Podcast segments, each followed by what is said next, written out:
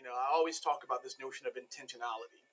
So, you know, if I haven't reached out and be like, yo, man, because we, we get busy and life happens. Um, and if we aren't being intentional about making that space for each other, like we have to be intentional about creating the spaces and the opportunities to connect with each other, to express what we're doing right now, um, to build each other up.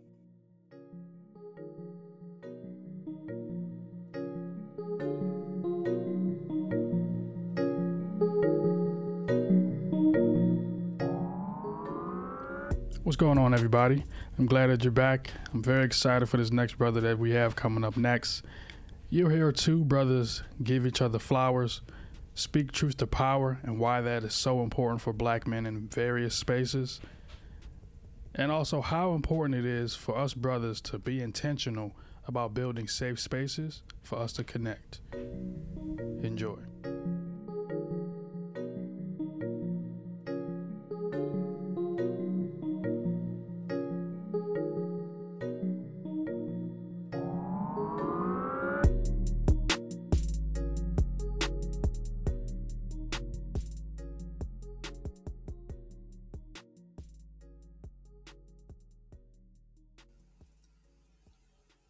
Welcome, welcome, welcome back, everybody.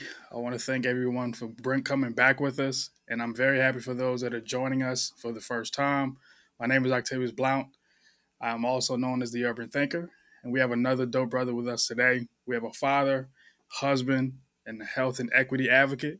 Brother, if you can introduce yourself, please do. Hey, thanks, good brother. Uh, my name is Dwayne Wharton. Yeah, the who you are question. I don't know. Like like you know this. We're we're made up of lots of different things. Um, but you know, you and I have connected through our work around supporting Black men and youth in the city. Mm-hmm. Um, yep. So I think that's probably what I'm most proud of. The whole health and equity advocate is you know really looking at the conditions in which you know our communities have been placed under, and what can mm-hmm. we do, like proactively to make sure that we're made whole um, so, you know, I'm coming from a career in the nonprofit space. Uh, worked for some amazing organizations over the years uh, in Philly and also in national reach. Um, you know, did a, a, stint in the Peace Corps as well. Um, and, you know, have been back in Philly, really just trying to, you know, make a difference with what I have and, you know, where I am. Um, mm-hmm. I think in our connection, I was working for an organization, the Food Trust, uh, yep. around healthy yep. food access. Um, you know, everything from improving uh, retail offerings in corner stores to farmers markets and big policy work around supermarket access and getting public dollars to support it in our neighborhoods.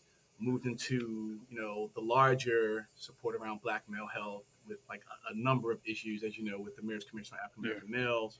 Um, mm-hmm. everything from you know our education system to our economic health and you know, health is determined by lots of different things. Um, mm-hmm. You know, I've moved into my independent space as you know the founder and principal of Just Strategy. So you know, we're a mission-driven consulting firm that works mostly with nonprofits, local mm-hmm. and national, as well as foundations, and really trying to help them, you know, think about how racial equity specifically has played out historically mm-hmm. and you know how they have an obligation and where the opportunities are to again do right by us. So you know that's that's a bit of a summary. So that's a good summary because i know um, when we connected um, i was excited to meet you first. I'm not gonna lie i did look i've, I've looked you up on several occasions um, before i met you. Um, and the resume was uh, phenomenal because appreciate it bro when i look at a black man that is doing work and in the space that I would love to be in, mm-hmm. and it's for black men, mm-hmm. I cannot reach out to you and talk to you. I think I think that was that was one goal of mine is to actually like sit down and meet with you, and I think we just hit it off. Um, so yeah, I want to say thank you for the summary, but I do have one question for you. Yeah. Um, what's one thing you love about being a black man? Mm you know, it's funny. Like, uh, there's this meme going around, like, yo, I love being black. That that that yeah. shit is dangerous, but it's cool, right? And I think, you know, not not getting too corny, but this whole notion of like the beautiful struggle that you know Yeah. that Brother Coates, you know, has titled his book. And it is, man, like our collective experiences have strengthened us in a way in which we show up Mhm. in the world where Yeah. we're unparalleled. you know what I'm saying? Like you Yeah. you the, the strength, the courage, the honor in which we hold ourselves is unparalleled. You know what I'm saying? Like the Mm-hmm. Yeah. cool factor is a thing. Like, you know, the emulation that, you know, folks admire us. Like they hate us and they admire us at the same time. Right. Yep. And being a black man, for me, you know, it's so funny because lots of other people don't have this kind of obligation of like representing their race. And I think it's healthy for us to kind of shed that. But, you Mhm. know, that being said, though, yeah, I, I recognize, you know, how I show up in the world, how people Yeah. perceive me. Um, and it can be a burden, but I love that, yo. And, and you know, it's, it's just special. It's really Yeah. special to be a black man. I'm glad that you said they honor us, but then they hate us because it, Yeah. it lets me think. Um, one, we we have a lot of power that we may not be able to tap into all the time. For sure. Um, but then it also has me think. I'm I'm a I'm a Marvel fan, DC fan, and when I think of what you just said, I think of Superman. Mhm. I also can say Black Panther, but Mhm. they admired Superman, but they also didn't like what he was doing. It's the same thing with Spider Man. He was doing a lot of good for the community, but PPD police officers did not like him. And I think that's one Yeah. thing that that we do is that they admire what we bring to the table, but they also they don't like us when it comes to how we move and how much power Yeah. we have.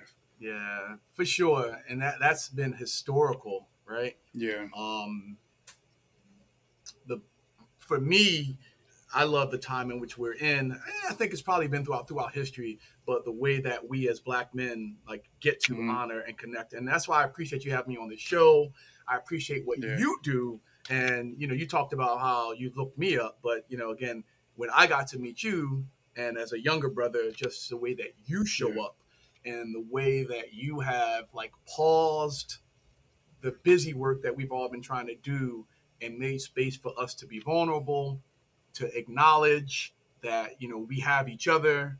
Yeah. Um, you know, is really special. You know what I'm saying? And you don't just do this in this podcast. It's just how you show up. And you know, I greatly appreciate it and, and, and it's something that's needed, you know. So Thank you, brother. I appreciate that, and I think that's um, that's how I love to show up in this world. Mhm. Um, and like you said, creating a space for Black men to be vulnerable, honest, and also keep each other accountable. I think Yeah, that's no one thing that um, that I love to bring to the table. I do want to dig a little bit deeper because I know the questions that I have for you and that- that the audience will be listening to at some point. Yep. Um, they're gonna love it because Mhm. one, I love you, and I know the questions that you're going to give are going to be very poignant on black men and then how we can move forward and also grow together. I hope so. Um, But I do, but I do want to like dig a little bit deeper within you. yeah. Um, so, at what moment did you discover your blackness? Because I know you said you love being a black man, Yeah. but when you discovered that blackness and that you were different, Hmm. when did you discover that moment? So, you know, I was born and raised in Philly in the Germantown section. And, you know, Mhm. for us, as, you know, everything is like block to block, you know, we were a Mhm. bunch, you know, a bunch of young black boys who found each other and they ended up kind of being your play pals, but then they become your brothers for life.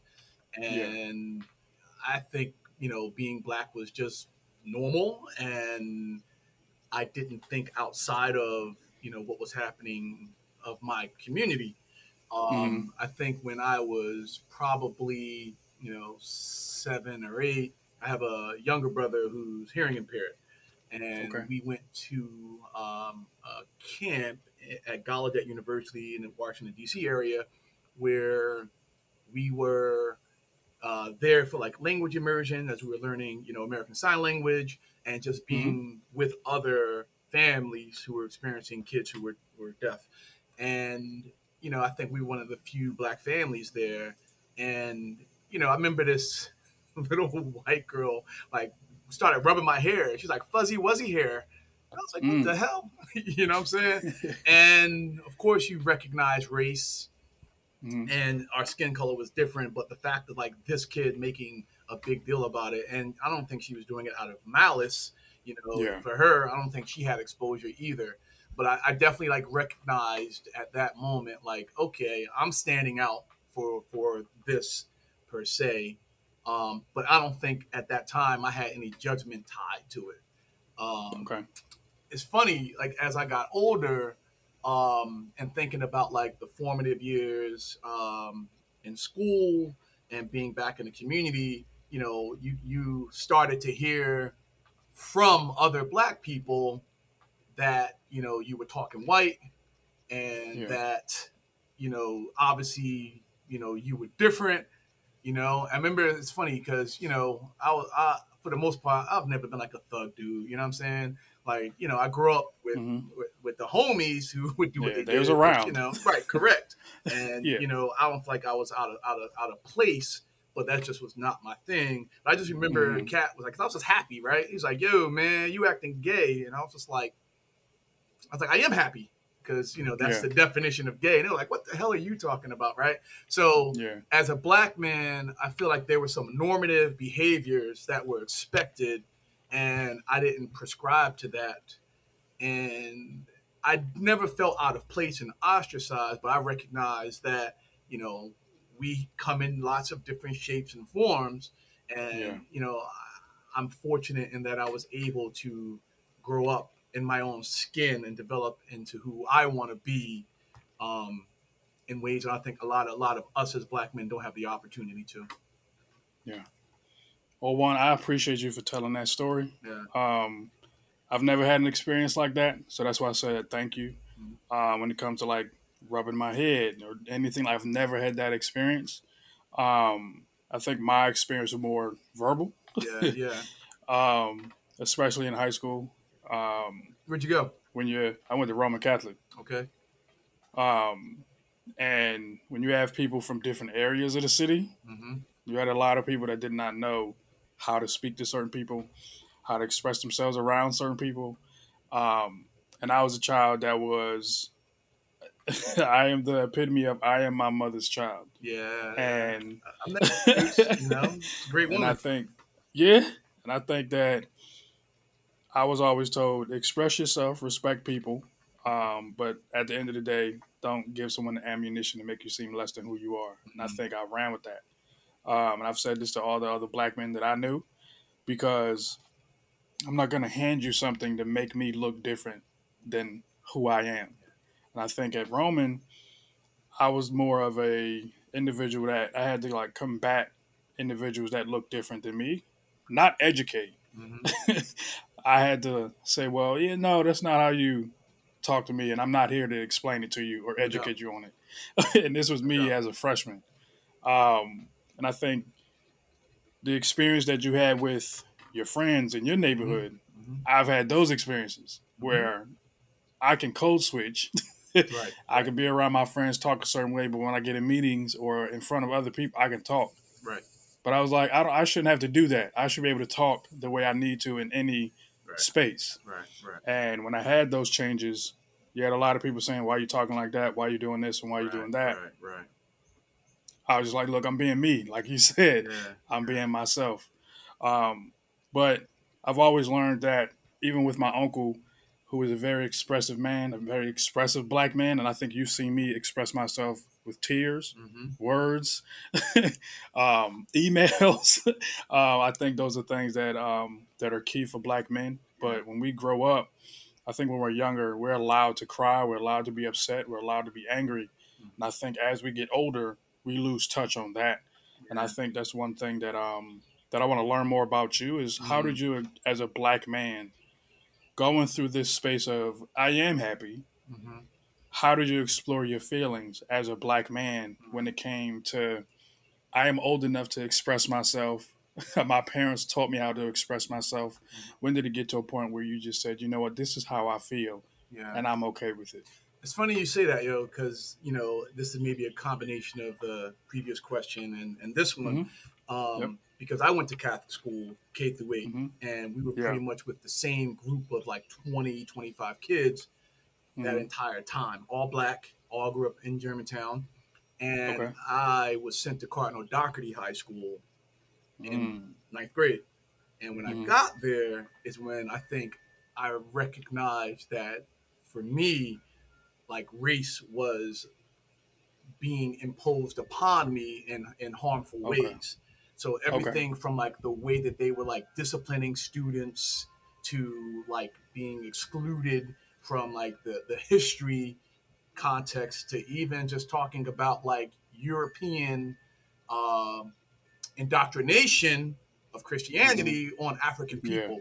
We couldn't have those conversations in ninth grade. And I was Mhm. thinking about that stuff, right? And, you know, as a result, I was like, I, I have a question. And it's like, yeah, it's like, yeah, I'm questioning like all of this. And they're like, get out Mhm. you know, or like you'd be like, you know, a, a white boy would like try to like stun on you and you got to check them. So like I had Yeah. this crazy reputation early on as being a troublemaker because I got into a fight or two. Yeah. Um, I was always suspended. I lasted Mhm. three months at Cardinal Dougherty, yo, and I'm Mm. naming like racism as that, and you know, institutional racism that it was just like maybe that wasn't their intent, but the way that they Mm-hmm. structured that institution was Mhm. designed to trip somebody like me up. You know what I'm saying? And I ended up kind of on this journey where I ended up at four different high schools my my my career, and again every single one was different, Yeah. and I think that has helped even actually like prepare me to like show up in different spaces, you know, as a black man and still be my whole self. And Yeah. now I've built this career out of being able to speak truth to power Mm. in ways that you know for some they don't want to hear it and they close the door but for many others you know they're receptive to it and those doors continue to open Yeah. Okay. I feel like for me, um, the way I express myself, I mean, you you've seen me do it on several occasions, but um, as a black man, I feel like it's not hard for me to express myself to other black men.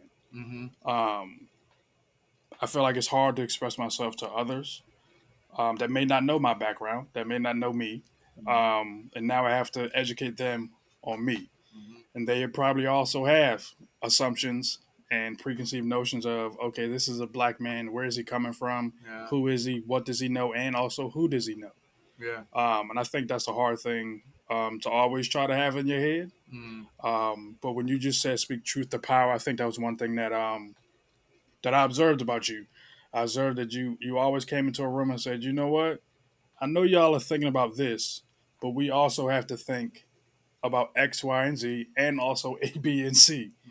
Mhm. Um, and that's one thing that I've I've grabbed from you, um, because we can't just think one one track minded when we're focusing on black men and boys and how to move them forward. Um, and for you, I think one thing that I've noticed about you is the way you express yourself. Um, you're very strategic, and I love that. I do. Um, and I always wondered, like in this world, um, as a black man navigating this space is hard. Yeah. I'm gonna just be completely honest. Um, and I think for you, I don't know how you did it um, with so much grace, but how did you navigate this world as a black man gracefully, Yeah. but also with so much strength? yeah i appreciate that bro and you know in terms of like being able to express myself and i mentioned like the four high school thing Mm-hmm. there's always a level of calculation. I think this is maybe unfortunate, like, you know, for me, Mhm. because, you know, being kicked out of the school and showing up in new spaces, I had to observe what was happening in all of those spaces and where was my lane and, you know, how can I, you know, try to be true to myself, but also like, you know, have some like success in that space and success meaning like not getting my ass kicked by mm-hmm. You know cats because I was a new bull showing up who wasn't from the neighborhood, um, yeah. and also like how I can like advocate for the things I care about, etc., um, in ways that were going to continue to allow me to like you know have a livelihood in life. So it's it's funny you say that because you know my wife and, and and some friends would say like you know I am probably like the most open closed book that you'll ever meet because people Same. feel like they know me and they connect, but you only yep. get so much and yep.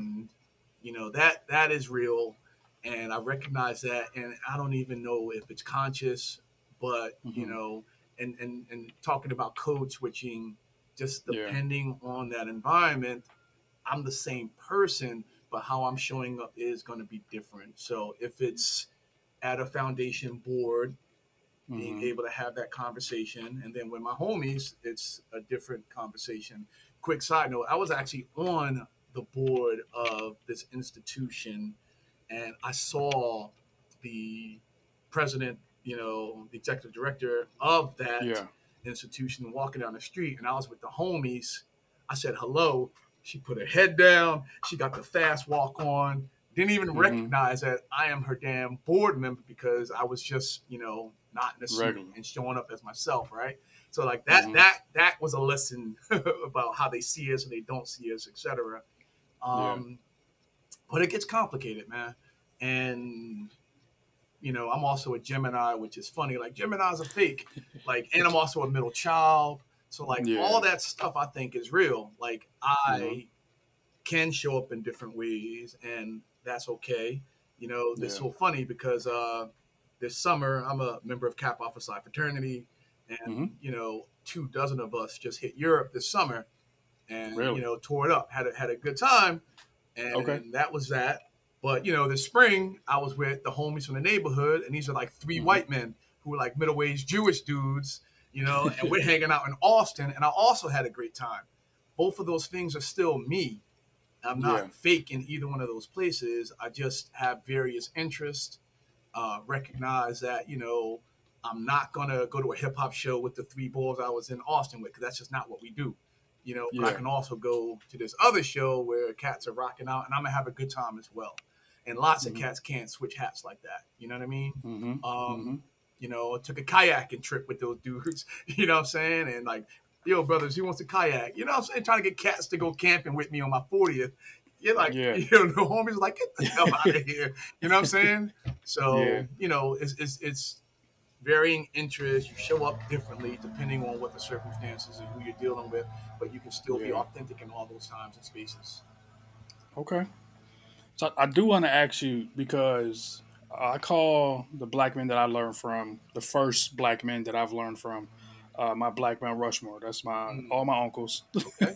and um, and I would say that I have smaller ones around the main one, and I believe that you are on one of them. I appreciate it. Um, with other brothers that I've learned from, um, taking advice from, um, that I will call brothers in this space of just black male achievement. um, but I do want to ask you, because I know I've said on several occasions, um, for you navigating this world, like I said so graciously, who did you learn from? Because there are a lot of black men in this world that we can pinpoint, yeah.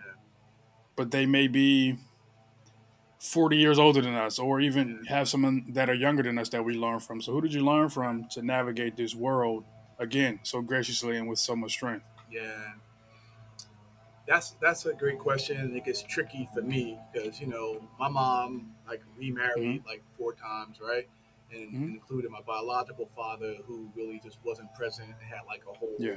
host of like complicated things in his life right so that mm-hmm. relationship mm-hmm. was strained um, yeah you know and you know have some uncles as well, two of them, and again, you know, love them, you know, but it, it was hard because you know their their lives and their experiences just gave them a whole other like you know set of things that were very complicated.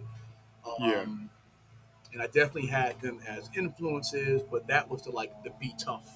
You know what I'm saying? Mm. And like, hmm. and I will say this, right? Like, you know, I wasn't a thug dude, but you weren't gonna punk me like nobody Yeah. was, right? You was I was not going to be exploited. You weren't going to take anything from me, right? And you Mhm. stand strong when you need to, and I've carried that with me as well as like Yeah. all the homies I grew up with.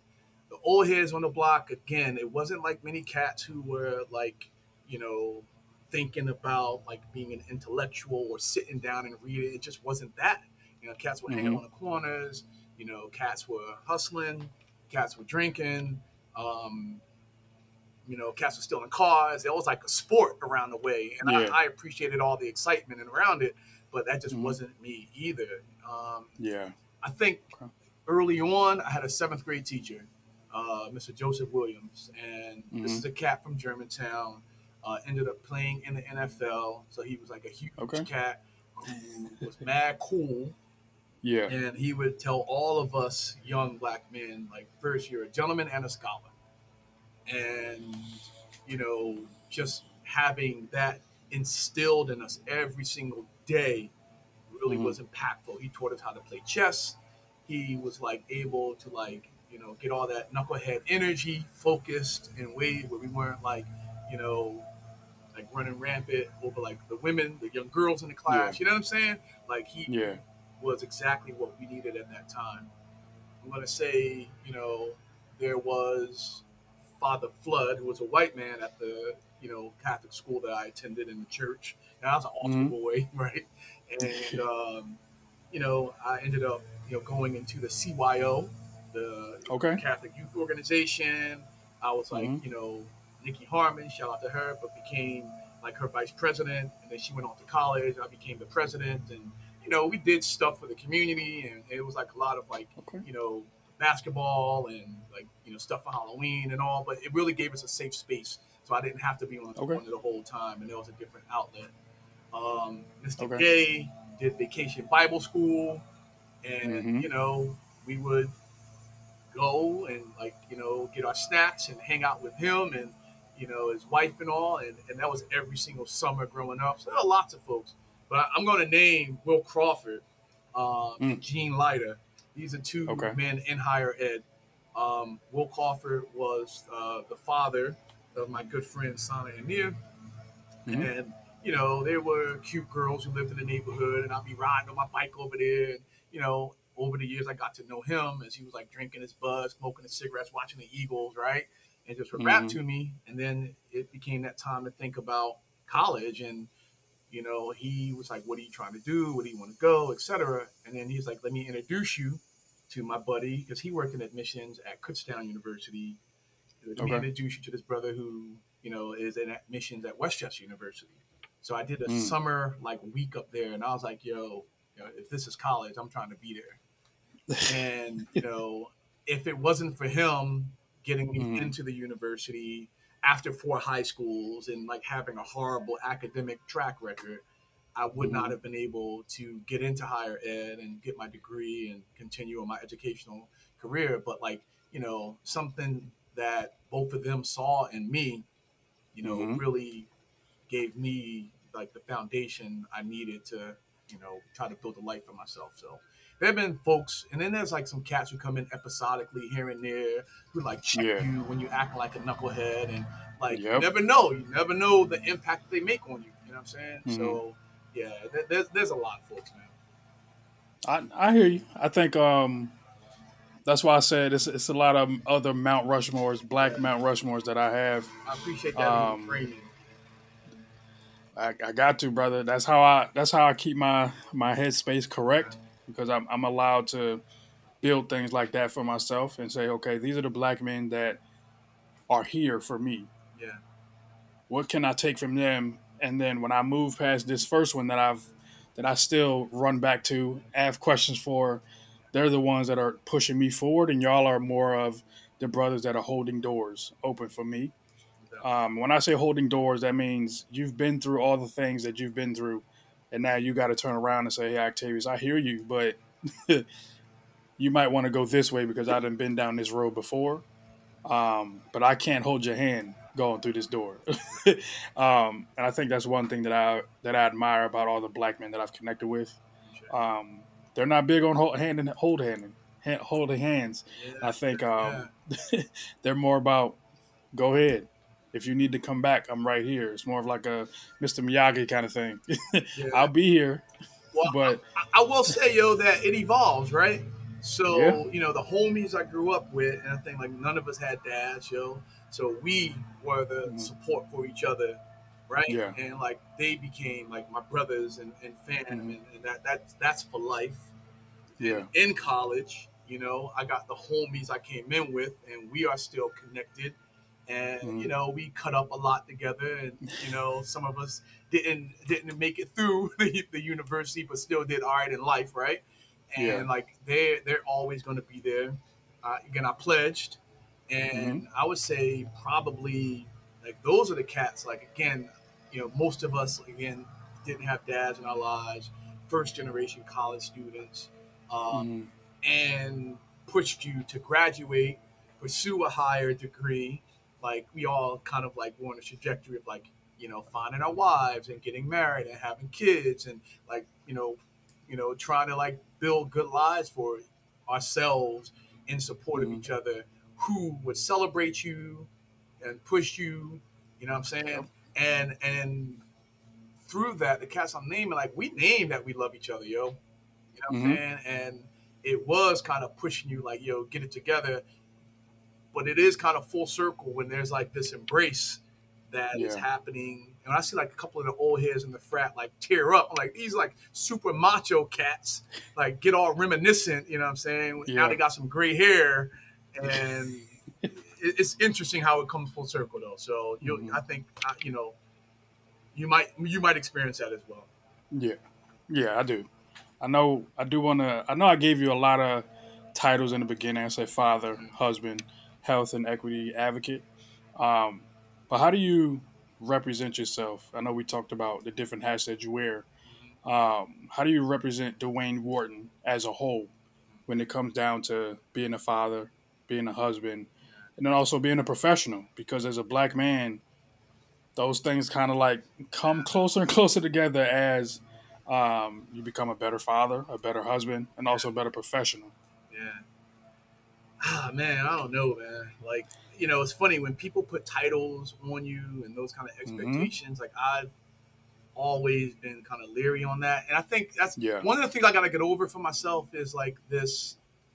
Well, there's a recognition that I am like flawed, yo. You know what I'm saying? And mm-hmm. being able to kind of see it in real time sometimes is tough. Yeah. So, you know, as a husband, as a father, like just imagine like if somebody was like walking around filming you yeah. and you got to replay how you showed up in, at that time. And like it's cringeworthy sometimes, right? Like as mm-hmm. a young man and yep. like how I showed up as a father, as a husband. So I'm a work in progress, bro. And mm. I don't I don't think I'll ever completely be fully formed. You know what I'm saying? Yeah. I just try and, you know, I'm just to keep trying. Um, yeah. My girls now are 22 and 21 and both about to graduate December and May from okay. Howard. And okay. they're dope. And they themselves are still trying to figure it out, yo. And I'm like, yeah, I guess, and, and even for my nephew who just graduated from Westchester and mm-hmm. you know, mm-hmm. my nephews and nieces who still haven't quite figured it out, and they look at you and they think that you have figured it out. Like, nah, dude. No. Like, I'm just trying to keep moving forward, you know. Like, yeah.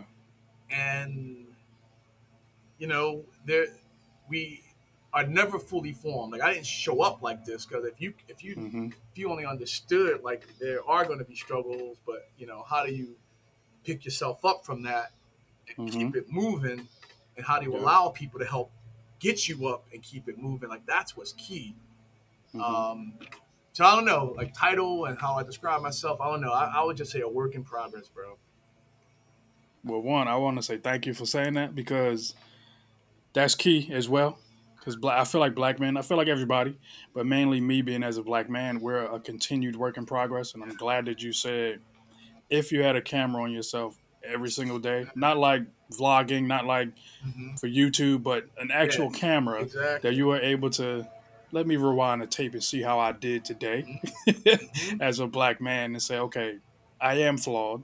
I am a work in progress. There are some things that I am successful at. Um, but when I look at myself, because that's the person I got to look at every day, go to sleep every day. Um, when I lay down, did I do a good job for me in my eyes? Did I do a good job? And I want to say first, thank you for saying out loud, I do not know. Because it's key for me to hear as a black man to say, you know what, I don't have to have everything figured out right now. Even before when I was younger, I was thinking, oh, I need to do this, I need to do that, I should do this. No, you need to take your time, have faith in God, and move forward. And if you mess up, you mess up. Um, and when you said you're a work in progress, I think that you you kind of answered this question, but I think when I asked about expectations and societal expectations and how you overcame them, I can just have you. I can just hear you saying, "I'm a work in progress." Like I'm still overcoming some expectations, but I do want to ask the question of you have expectations for yourself. Um, what are they? Like as far as those expectations, and I know you kind of shy away from societal expectations and not worry about the outside world because I, I told you I, I observe you, and I think you may have internal expectations. Um, what are they, if you have any? Ah, great question, yo. Huh. Mm-hmm what are my internal expectations? Um, yeah, I think I'm a reflective person, and also as we're talking about this, I'm like, I don't know if I have to have that answer. Like I don't, mm-hmm. I don't. It's just funny. Like I don't make like I don't make New Year's resolutions. Yeah, you know what I'm saying. Like I have mm-hmm. things that I want to do. Um, yeah. I have interests that I'm pursuing, but I don't feel the pressure again to like get it right and have it figured out. So again, mm-hmm. that's a that's a hard question for me. Um, okay. You know, I left my 20 plus year career in like the nonprofit space because it mm-hmm. was time.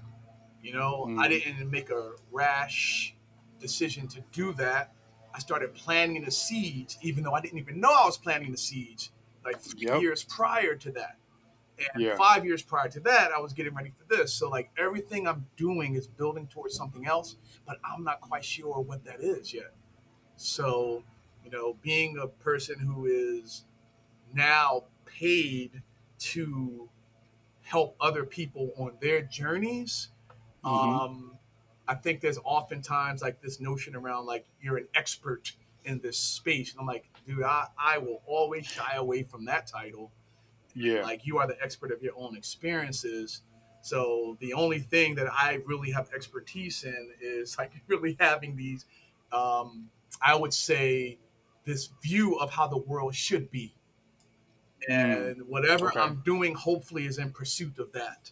So, mm-hmm. you know, historically, there's lots of us who have been left out of opportunities. How do we make them whole? You know, yeah. how do we fight against, like, you know, this fascism that's mm-hmm. happening mm-hmm. across the globe, not even just yeah. in our communities in this country, but this authoritarian, like dictator kind of approach to like people's lives in yeah. ways that are only self-serving and continue to perpetuate these same, ine- same inequities. Like, mm-hmm. you know, I'm really trying to figure that piece out. Um, okay. Being able to like have a, an experience in the Peace Corps where I showed up, right? and I was in Mozambique. I was with my new wife, um, mm-hmm. and you know when I was there, I had a bit of a romanticized vision of what I wanted to experience, and mm-hmm. I, I, kind of like is a bit self fulfilling in that way because I was looking for the joy and looking for the mm-hmm. connection. So when I met my my school, uh, you know, head who when we showed up was like, you know, you, you know, Mr. Wharton, you know, owe me. I'm like, I, mm. like I'm just, I just met you. He's like, long ago, they took my sister from my country. You have married her and have not given me a dowry. So you owe mm. me. And I was like, damn, like that, that, that like hit me deeply. I was like, okay, so this brother like recognizes the history of yeah. you know the African American slave experience. He yeah. kind of recognized that I was like you know seeking that somehow. and I, I was moved. You know what I'm saying? So we've Mhm. like stayed connected in that way with like great appreciation. But when I was like rolling through Zimbabwe and they were like kicking white farmers off the land, and you know, I was like, that's right, like you know, Africa for the Africans, and I still believe Mhm. that. Um, Yeah. But you know, I'm in a taxi. He's like, dude, I am not a farmer. Like we don't even have food in our country right now. It's like Yeah. you know, they gave the farmland to all the generals and like all the wealthy folks who are not growing land on it. They're just hoarding it. I'm like, damn, I'm just gonna be quiet, yo. I'm just gonna learn. I'm gonna listen. I'm gonna learn. And yeah. I think I've tried to take that along with me of like Okay. listening, learning, uh, trying to be a sponge, be observant. Mhm. And when I can speak up on something, I will. Um, But Mhm. again, I don't have the answers. I'm just trying to like apply what I've learned and give you some of the, you know, this is the history of it. This is where the opportunities might be based on what we've Yep. seen, and like how do we help you get there? You know, and Mhm. and, and and and for me, like I don't have a final destination. It all looks different. Who knows? Yeah. I do I do want to ask you, um, based on the experiences that you've had, um, and what you just shared, Yeah.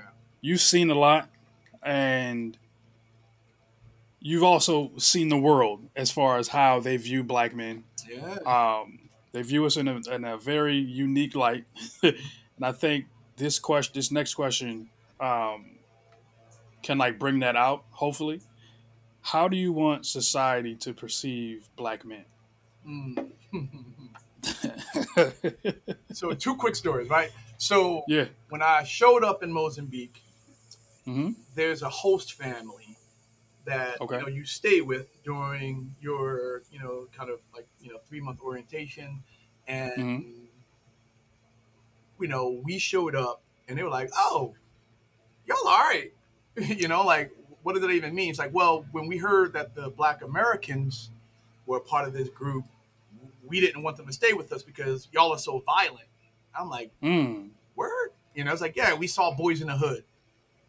I was like, okay. And then All they right. got over that. It was like, oh, so do you know Oprah? Like, do you know Jordan? I'm just like, so lots of times there's this, like, they, they, uh, the people that I had encountered, like, really Mhm. thought that there was this, like, exceptionalism to, like, all black Americans. Like, we all got it made Mhm. here. Or, Yeah. that we were like all living in poverty and super violent and had the hard life. So there was like these stereotypes that the media has, you know, portrayed of us really do have an impact on how the world sees us, and I would even say how we see ourselves. Mm. In Mhm. Spain, I'm there with like a bunch of black men, right? And Yeah. we got school like where we went into like a restaurant or spoke to someone they're like yo on the real like keep your head on a swivel he's like the way that you have your bag sitting here nah bruh move it between your legs he's like get your phone off Mhm. the table like you're gonna get got i'm like word he's Yep. like yo it's crazy out here i like so same thing. the way that we talk, like for me, I'm like, yo, gun violence is crazy in the city, and for them, they're like, yo, like the theft is crazy in the city, like it's everywhere, right? And like people are hyper vigilant about it. So we're walking down the street, we get stopped by these two men who were of Arab descent, and they were Mhm. like from, they said they were from Liverpool, Yeah, they were touring in Barcelona, and they were like, um, "Y'all like Black Americans?" They're like, "Yeah." He's like, "How are you? You know, you having a good time?" Blah blah blah. He's like, "Yo, can you can you take a photo for us?" And like, gave us their phone. We're like, "Word." And they're like, "Yeah, you know, things are kind of gully out here, and we think y'all are probably the only people we can really trust." And I was like, Yeah. "Damn," because there weren't many black people anywhere in Spain. You definitely didn't see any Mhm. around. So like of Yeah. all these people, like hundreds of people everywhere, you know, the three black men are the ones that you trust. Like that's crazy, right? Yeah. It just blew my mind a little bit, yo. Yeah. So, you know, how I want to be perceived is just like, you know, as a human being first, right? Mhm. um, this notion of exceptionalism. We just talked about how special black men are. Like, yeah, yo, Yeah. recognize. Like, I want the world to Yeah. recognize, like, yo, black men are dope as hell. You know what Mhm. I'm saying? And I definitely, you know, how do we overcome these stereotypes that have been placed upon us, but that we continue to perpetuate as well. Um, hmm And you know, that being said, I'm just going to show up as how I show up. So you know what Yeah. I'm saying if I'm rocking out to hip hop or if I'm going to like rock out to some Bob Dylan, let me be. Yeah. you know what I'm saying? Let me be. All Yep. of it is dope. You know? Yep. I know.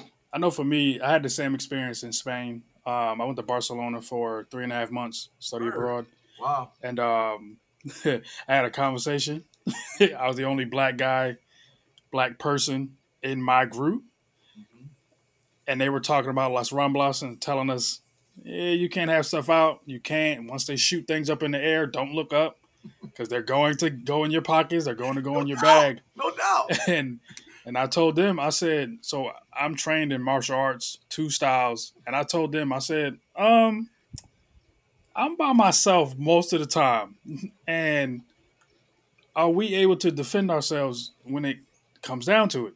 Mhm. And they kind of looked at me like, what do you mean? I said, if something happens and you're not around or you're not with me, am I able to defend myself and can I call you? Yeah. I said because I can't call my mother. I can't call my instructor. I can't call. I have to defend myself because I have to get back home. And they kind of looked at me and said, "Well, if something happens, we don't really know. This has never happened before." I said, "There's also no one has ever asked you that question. no one has asked you that question." I think, um, even when you talked about boys in the hood, do you know Oprah? Do you know Michael Jordan? I, I, we went to Morocco, and again, I was the only black man. They said, "Hey, Barack Obama," and they were like waving at me, know. Yo. and I said, right? I'm not I'm not Barack. but looking and even when you when you explained um how like we're perpetuating those stereotypes, like based on your experiences, based on you being a black man and working with black men, what's one thing black males can do to grow together?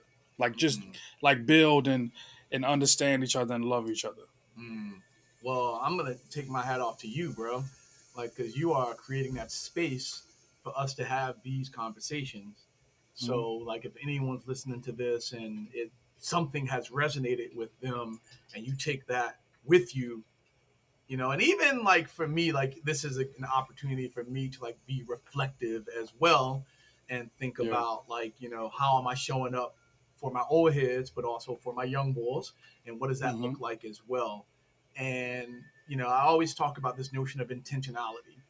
So mm. you know, if I haven't reached out and be like, "Yo, man," because we we get busy, and Yeah. you know, you and I, I'm gonna say this even for you guys, because we've been trying to have this conversation for a few months, right? Yeah. At least a few months. Um, and life happens.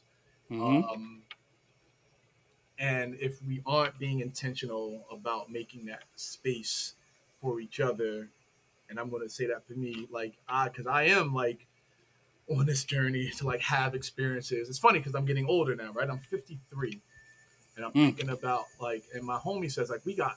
We got 12 good summers left. Like, I'm not saying that, you know, like, I don't know what that's about. You know what I'm saying? Um, but I'm definitely like, you know, forward thinking about like who I want to be, the experiences I want to have, the future I Mhm. want to build.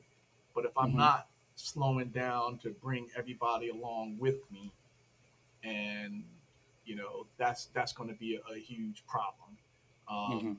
And you know, again, like even for us, because you know life happens, and it wasn't Yeah. because of any like lack of interest in connecting. It's just you know Mhm. how we are situated from time to time. Yeah. But that's not an excuse. Like we have to be intentional about creating the spaces and the opportunities to connect with each other, to express what we're doing right now, um, to build each other up. Um, Yeah. So I think that's it. Okay. And I I think that's that's one thing that's that's that's always on my mind because I want I don't really care about how society looks at me, Yeah. but I'm more aware of changing the narrative and changing the perception of black men. Yeah. And I think with this podcast and even the title of the podcast, Middle Brother, it's I think you've seen me do this in multiple occasions. Um, I am also um, I'm not a middle child, but I am the middle child when it comes to my core family group. Um, and then I'm also the boy. Mm-hmm. So me trying to like hold on to the older generation and say, I hear you, I pay attention to you, I listen to you, to all the teachings that you give me. But then I'm listening to the younger generation say, I hear y'all. But I got somebody that you can connect with later on that may be able to help you. Yeah. But then it's also I have to translate Yeah. from each generation to the next, and it's like information is passed through me, Yeah. That's. and I'm like I I can't be a gatekeeper. I have to give this information out, That's right. and I also have to build those bridges as well.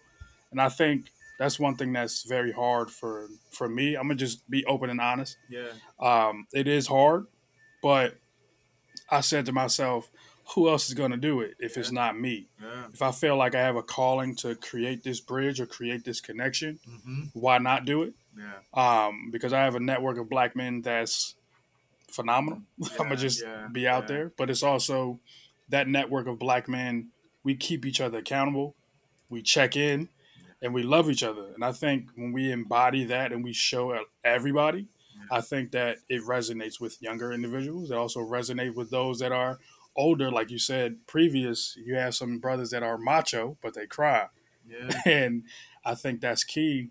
Um, but I, I do want to, before we end, I do want to ask you. Um, I want to elevate you. I want you to express some things as far as what you got going on. As a, I know you said you got daughters that are about to graduate. Yeah. I know you said you're you're in the space of consulting. So anything that you got going on, family wise, professionally, or even just in your own journey of Dwayne Wharton, I'm here to elevate you now, brother. appreciate that. You know, problem. like this entrepreneurial journey is real. Uh, someone told Yeah. me like, you know, you you eat what you kill. Like so, the hunt Mhm. is on. I, I've been fortunate, like I said, like you know, the work that I've done over the years, locally, across the country, nationally, and even globally, has really like afforded me lots of relationships, and you know those Mhm. op- those opportunities are really showing up now through those relationships, and also now that it's three plus years old, the good work is speaking for itself, and we continue Yeah. to learn and grow and build. You know, um, the team I'm working with is funny because you know I've, I've had a few brothers that have come through, um, but it's mostly been a lot of women to be honest. So I like Yeah. that's a problem. Like, what does that say?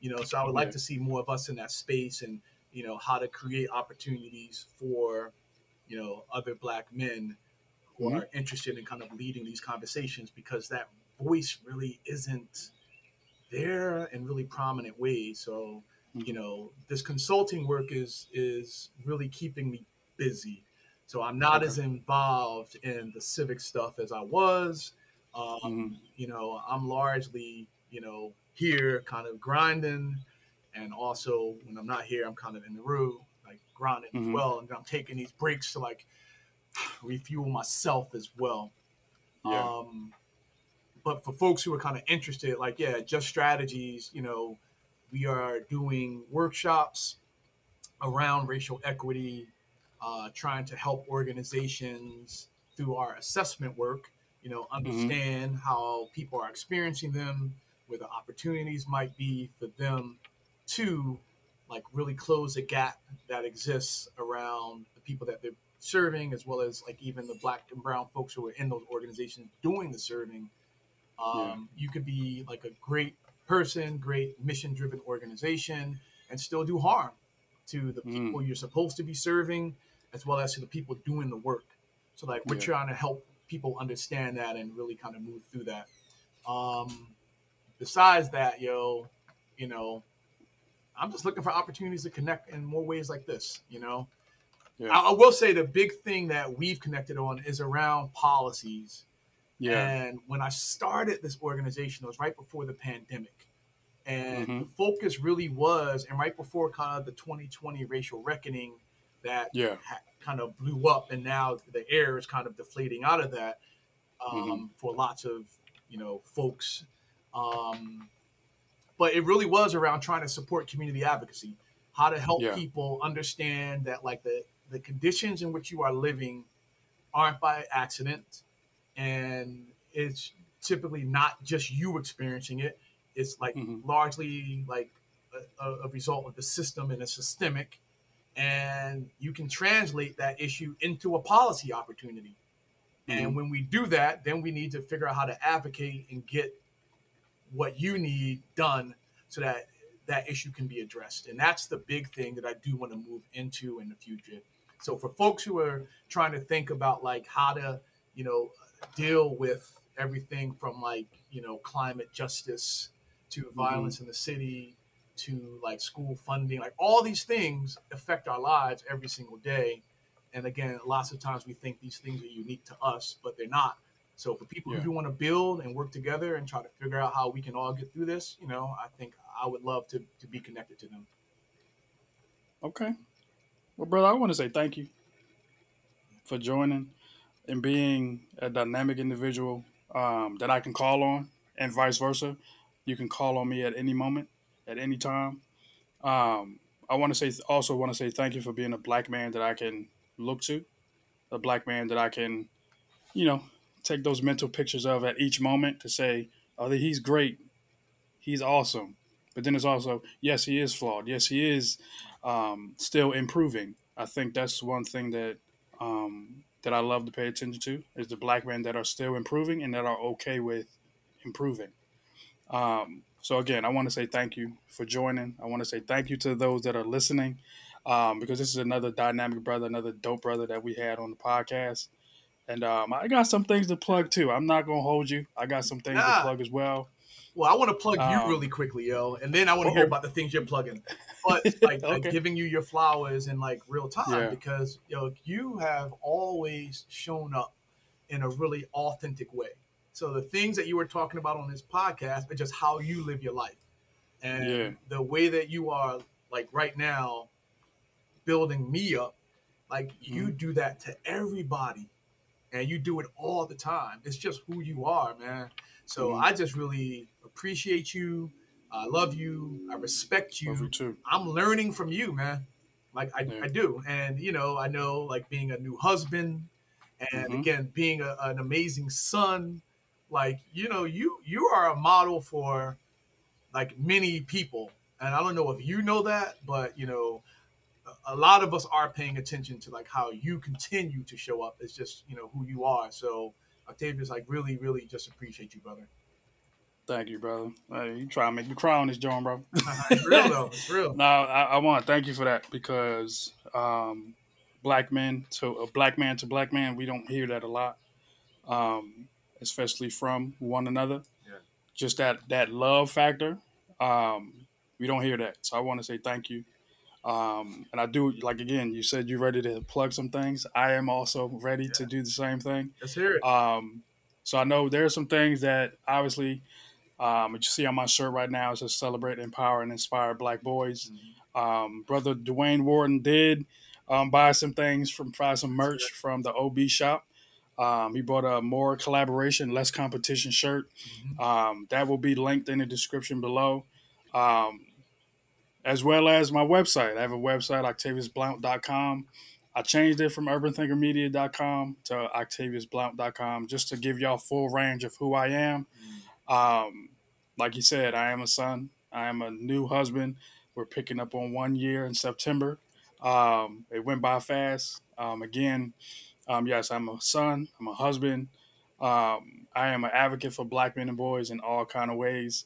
Um, but I'm also a fighter when it comes down to um, I'm a, a fighter for love. Um, I'm a fighter for respect of all, um, and I'm a fighter for this world that we live in.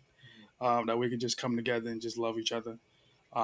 So before we end, I do want to say we I do want to see you all next time with another dope brother here on the Middle Brother Podcast.